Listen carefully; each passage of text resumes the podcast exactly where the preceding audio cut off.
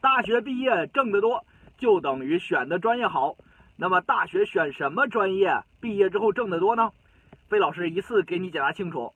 根据中国薪酬网最新的报道，排名前十位的大学专业分别是：第一名计算机类，第二名电子信息类，第三名自动化类，第四名仪器类，第五名电子商务类，非常的意外哈。第六名金融学类，第七名交通运输类，第八名管理科学与工程类，第九名。数学类第十名，财政学类。虽然在现在的一个社会当中，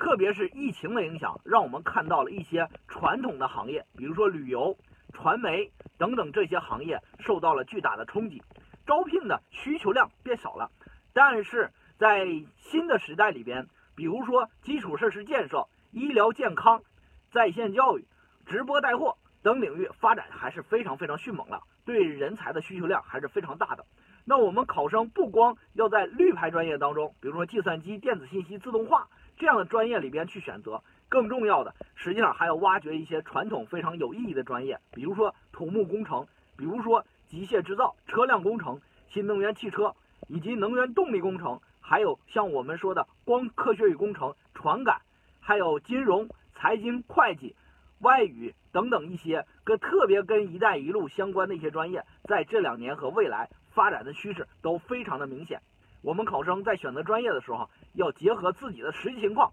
真正去选择一个淘金的专业。